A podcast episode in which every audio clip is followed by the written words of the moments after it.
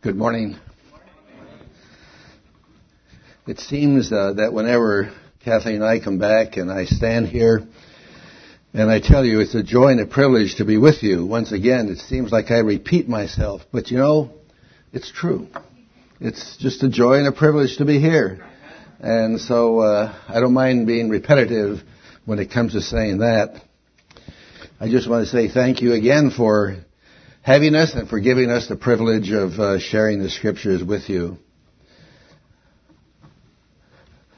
In our prayer this morning was mentioned about God changing lives or Jesus changing life. And that's the topic I would like to talk about this morning. Change. How can Jesus change a life? Before we look at a passage of scripture though, I would like to ask a few questions. Why does the Bible contain so many stories of hurting people? Why do we read one account after another of Jesus meeting people with problems? You know, like the thief on the cross about to die like a wild man in a cemetery, like a father with a son who wasted his inheritance in a far country, like a widow at a funeral of her only son, like an invalid for 38 years, like a blind beggar, like a very lonely lady who has come to a well to draw water, like ten isolated lepers who had to cry out, unclean, unclean. Why does the Bible give us so many stories of hurting people like these? And I've only mentioned a few. And though the situations differ, their conditions remain the same. That is, they have nowhere to turn. Some blurt out desperate prayers. You ever blurt out a desperate prayer? I sure have. Some nurse a now desperate dream. Some are bewildered and some are helpless and some are hopeless. And in their hands, all they have is a broken rope. What do you do with a broken rope? And before each of these people stands Jesus. And I'd like to call him Lord Jesus. He is the one who majors in stepping in when everyone else is stepping out. So why are these stories in the Bible? So we can be grateful for the past? So we can look back with amazement and wonder? So we can say about Jesus, see how wonderful he was. And I'd like to submit that there's a whole lot more. And I'd like to answer no to those questions. The purpose is not to tell us what he did 2,000 years ago, but to tell us what he still does in the lives of people. We have his track record. And that track record tells me that he is still operative today and functioning today, and he still does those things that we cannot do for ourselves. And I'm so very, very grateful for that. And so my message this morning relates to the change that Jesus can bring to your life. And please turn in your Bibles to Mark's Gospel, chapter 10.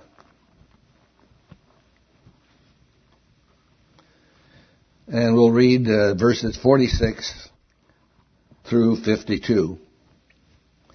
Mark's Gospel, chapter 10, verse 46.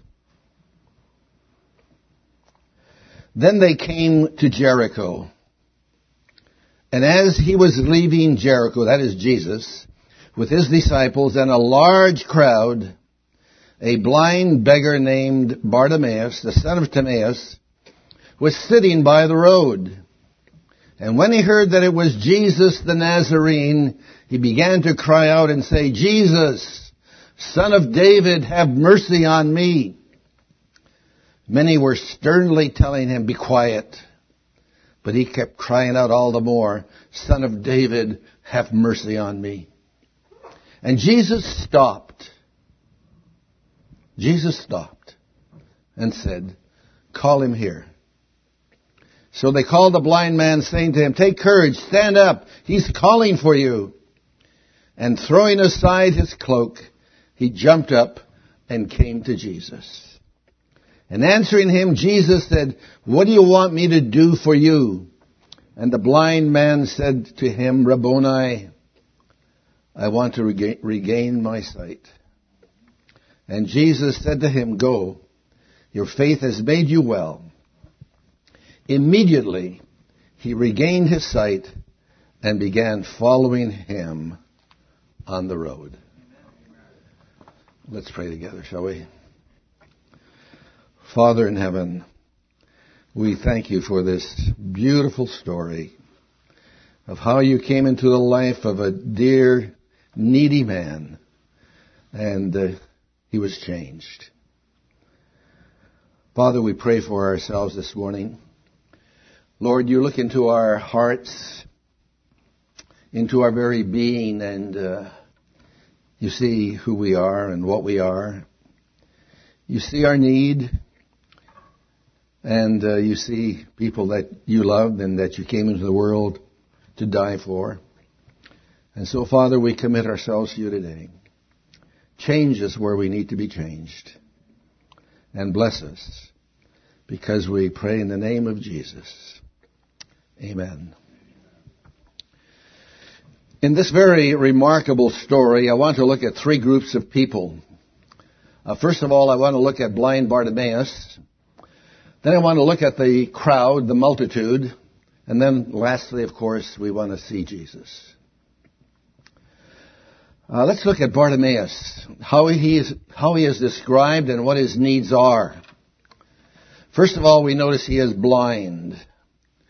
He's experienced a great loss. Then the word regain in verse 51 tells us that he once was sighted that he could see anything that we can see. He could see color. He could see people. He could see all that was about him.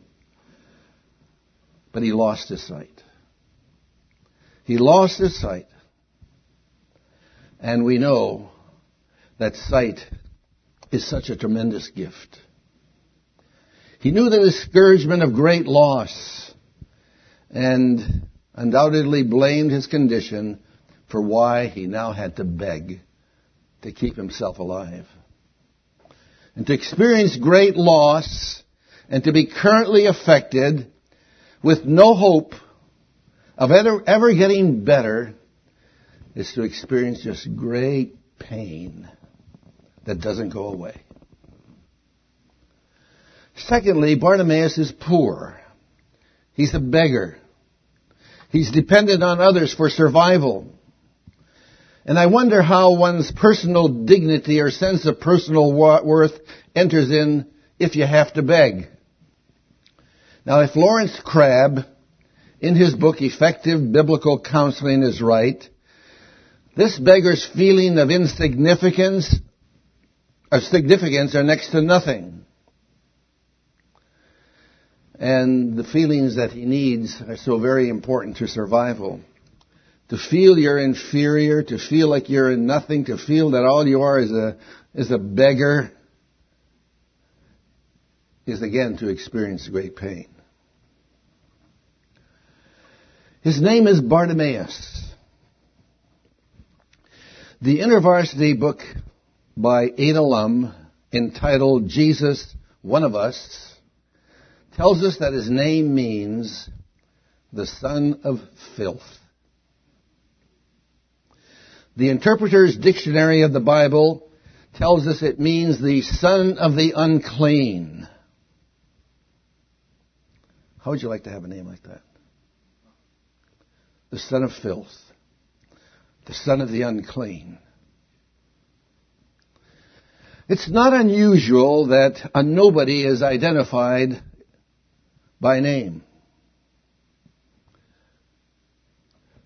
There are a lot of nobodies that we call nobodies in the pages of the Bible, and most of them don't have a name. The two thieves on the cross don't have names. The wild man in the cemetery doesn't have a name. The prodigal son doesn't have a name. The widow of Nain who lost her only son doesn't have a name. But here we're told his name is Bartimaeus. Are we told his name because the writer wants us to know the depths from which he was rescued? Is that why we're told his name? That he was rescued from the depths of blindness, the depths of being a nobody, of no reputation, the depths of being repulsive. And was this beggar really filthy? Was he really repulsive? Was he someone not to get too close to? Or was this the character of the beggar's parents? Was he homeless? You know, who would put him up in a nice apartment if he was repulsive? Did he have some kind of contagious disease in addition to being blind? Hence the name Son of Filth. How many here like to get close to depressed people? Hmm? How many here like to get close to people who have problems? Sick people. I was once asked to make a call on the person who was dying from AIDS. Yes, I, I did have questions when I went to the home.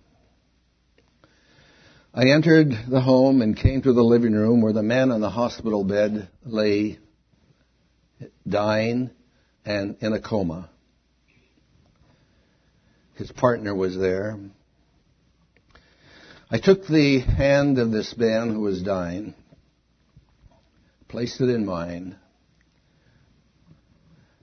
and I told him once again that great old story.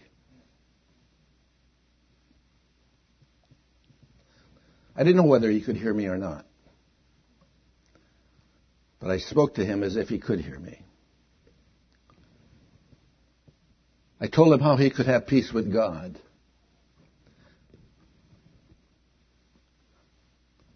I told him how he could have his sins forgiven. And then I prayed with him and committed him to the grace of God. This man died the next day, and uh, this man I didn't know, never did know him, didn't know his partner, but I was asked to take the funeral a few days later. Bartimaeus, I don't know whether he had AIDS. I don't know what he had besides the fact that he was blind. But his name is a constant reminder to people to stay away from him. My name's to Bartimaeus, you know. And I suspect that Bartimaeus was a miserable, lonely person, maybe hungry, maybe destitute. You name it. Bartimaeus had it. One other observation about this man. He's a persistent person in his attempt to get the attention of Jesus. And his persistence was not diminished by the fact that the people were hostile to him. And uh, these were the very people that he did not want to alienate because he was begging. You don't want to alienate people from whom you may receive a coin or two. As a matter of fact, these people were on their way to Jerusalem, uh, probably to celebrate the Passover and they would tend to be more generous at this time of the year, particularly when they're going up to Jerusalem. It would be like Christmas when we feel like we may want to give a little extra. And Bartimaeus was taking a calculated risk in order that he might change his condition. And his begging takes on a greater dimension from maintaining his condition to actually changing it. And verse 50 tells us that he threw aside his cloak. Now, throwing aside his cloak meant that he was throwing away the very receptacle for the coins. Because he would throw his coat on the ground, and uh, people would toss their coins in. You know, you don't get too close to this guy, but you might throw him a coin and put it in his cloak. But he takes it and throws it away. And these risks tell me that the extent to which Bartimaeus would go in order to change his condition. Let's look at the crowd. They're on their way to Jerusalem to celebrate the Passover. They're probably very excited pilgrims. And these pilgrims, when they went to Jerusalem three times a year, they would sing the songs known as the Songs of Ascent that we have in the Psalms. There are 15 of them. And they probably had been singing these uh, songs. And these pilgrims, it seems, also probably had some linkage with Jesus. And as they journeyed, Jesus taught them. And it was possibly this teaching of Jesus that was interrupted when Bartimaeus cried out, Jesus, son of David, have mercy on me. So we have the mood of the pilgrims that was disturbed. They were listening to Jesus. Would you want to be disturbed if you were listening to Jesus? Huh? They were on their way to Jerusalem to celebrate the Passover. And they may have had spiritual, lofty thoughts, you know, way up there. They were in a kind of a heavenly place. And so they yell out to the blind beggar. And the text says they sternly told him to be quiet. You know how we tell people to be quiet when we're stern? We tell them shut up. Be quiet, you're so rude. Can't you tell we're listening to somebody important? Don't delay us with your begging. We're on our way to Jerusalem. You know? Can, do, you, do you get the picture there? And besides that, don't get too close to us. You're unclean. It seems that for every change that people attempt, there are some who would hinder, to disturb. And maybe that's the way it is for us. That whenever we make a move toward change, there's a hindrance. That certainly is the way it was for Bartimaeus. For some, they reason, well, the cost is too great. There are hindrances. Anyone here have any hindrances today that would inhibit you or prevent you from coming to Jesus Christ today, this morning? Are there any hindrances?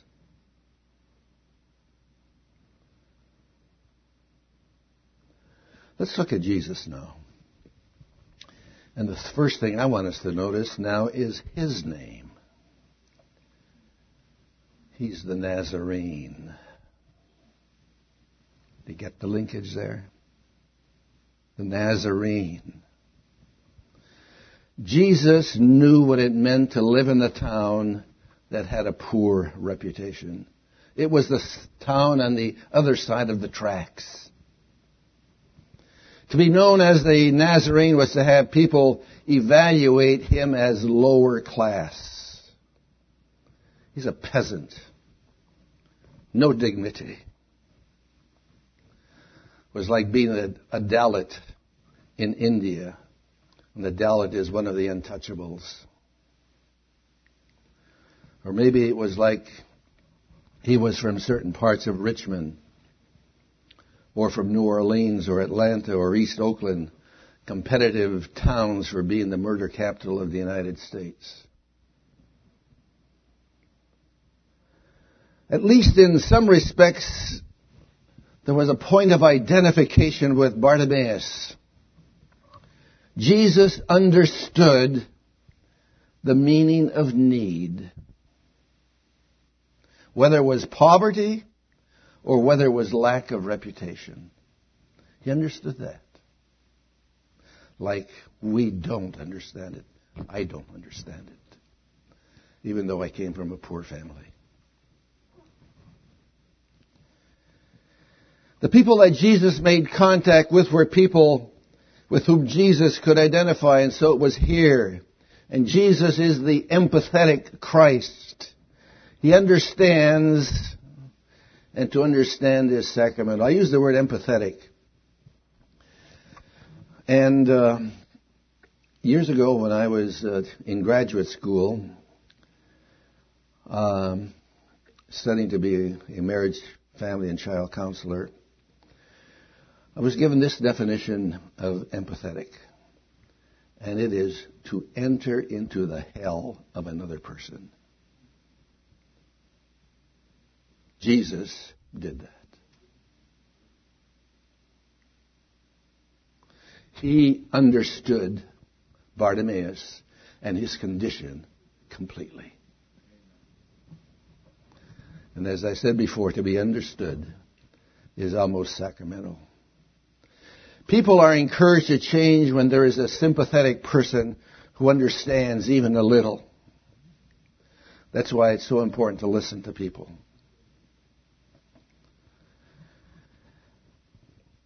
Secondly, I want, want, us to notice what Jesus does because he imparts hope to this blind man, Bartimaeus.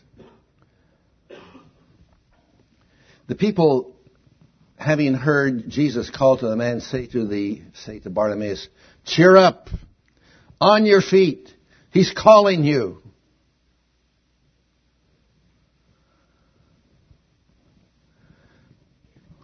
I want to go back to my time in graduate school again to tell you what the big names in psychology tell us are the greatest needs of people. These are the, the biggest names that I know of. There's a man by the name of Helmuth Kaiser. He said that the central problem of all of mankind is loneliness.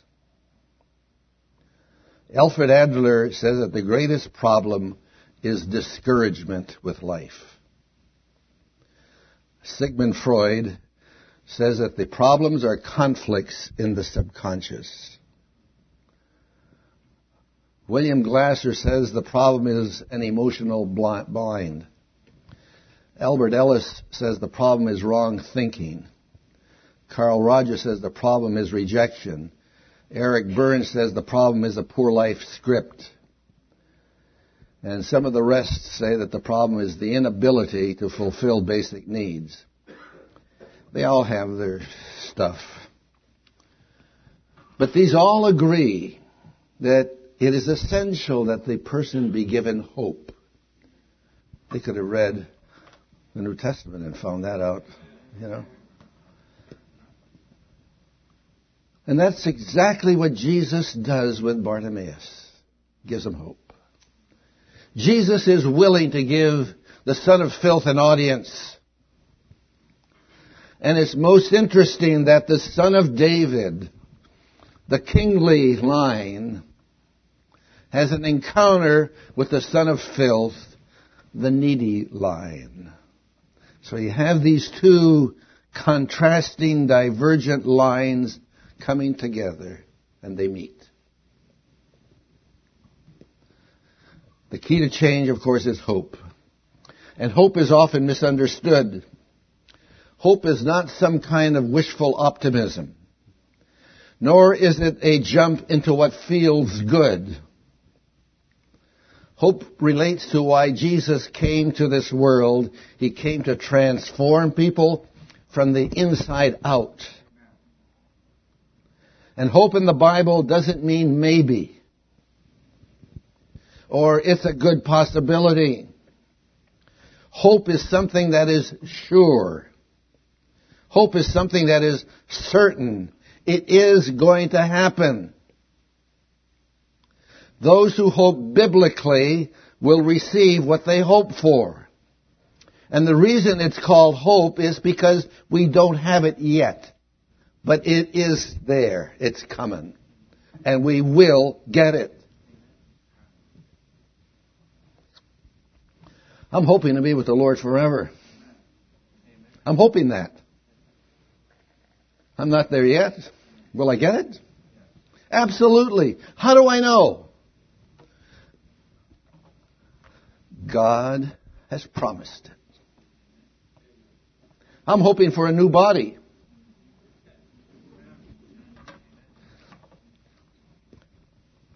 I've got a lot of scars on my body. And I'm hoping for a new body. I don't have it yet. Will I get it? Absolutely. How do I know? It's God has promised it to me in the book.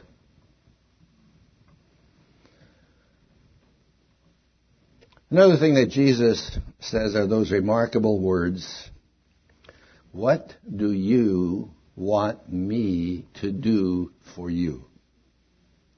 I want you to personalize those this morning. If Jesus were standing up here instead of me, and he was saying to all of you, What do you, you, you, want me to do for you? What would you say? What would you say? Jesus doesn't even tell this guy to, to clean up. Jesus doesn't give him a bar of soap. He doesn't even ask him his name.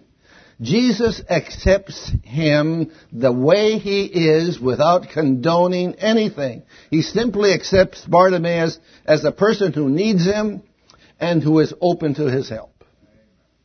He accepts him the way he is. Jesus doesn't judge him. And the key to change is to be fully accepted. And Jesus accepts Bartimaeus fully. Something he does for everybody who comes to him. It's not a conditional acceptance. Unless you clean up, unless you change your act, unless you lead a better life.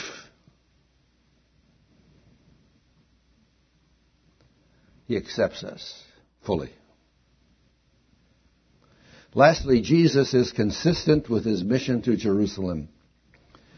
Mark chapter 10 verse 45 tells us, He came to serve and to give his life a ransom for many. The life and death of Jesus was completely involved in helping people in need. It was therefore thoroughly consistent with Jesus to stop the procession and call Bartimaeus. It was consistent to offer hope. It was consistent to ask how he could help Bartimaeus it was consistent to save Bartimaeus.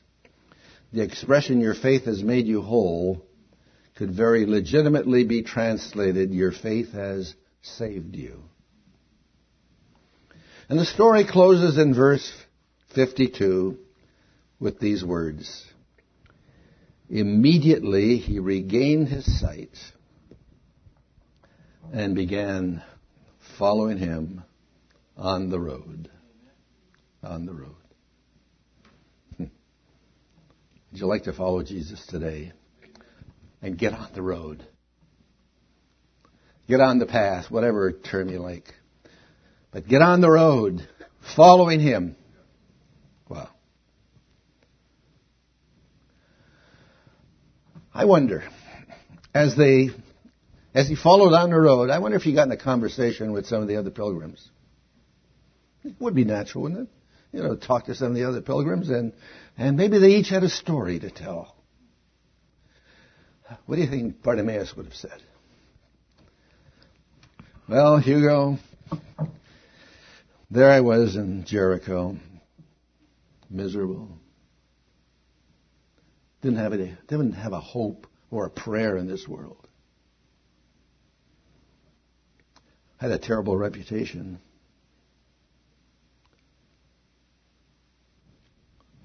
And then Jesus came into my life. And I called him. You know, and he didn't turn a deaf ear on me like other people did. But he heard me, he listened. Then he asked me, you know, what can I do for you? And I told him, I said, I want to get back my sight. And I got it back. Wow. And that's why I'm following now. Because I owe him everything. I owe it to him. Followed him on the road. And the story of Bartimaeus can be the story of many people. How does a person change? First, by being aware of a need in your life. If you don't have a need in your life, why change?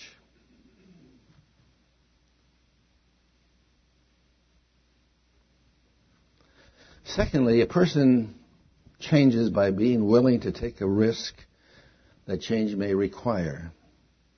And I'd like to ask some of you this morning to take this kind of risk. I'm going to ask you to raise your hand and say, Yes, I'd like to follow you, Jesus. I have this need in my life, and I'd like for you to, to help me. I'd like to be sure that I'm on my way to heaven. And I'm asking you to take a risk and raise your hand. Right now. Right now.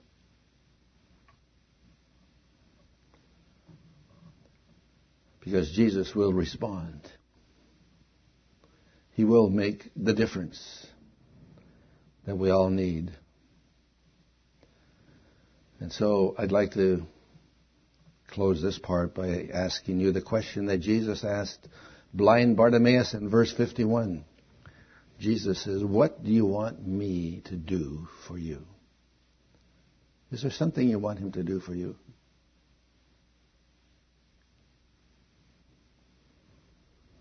Let's pray.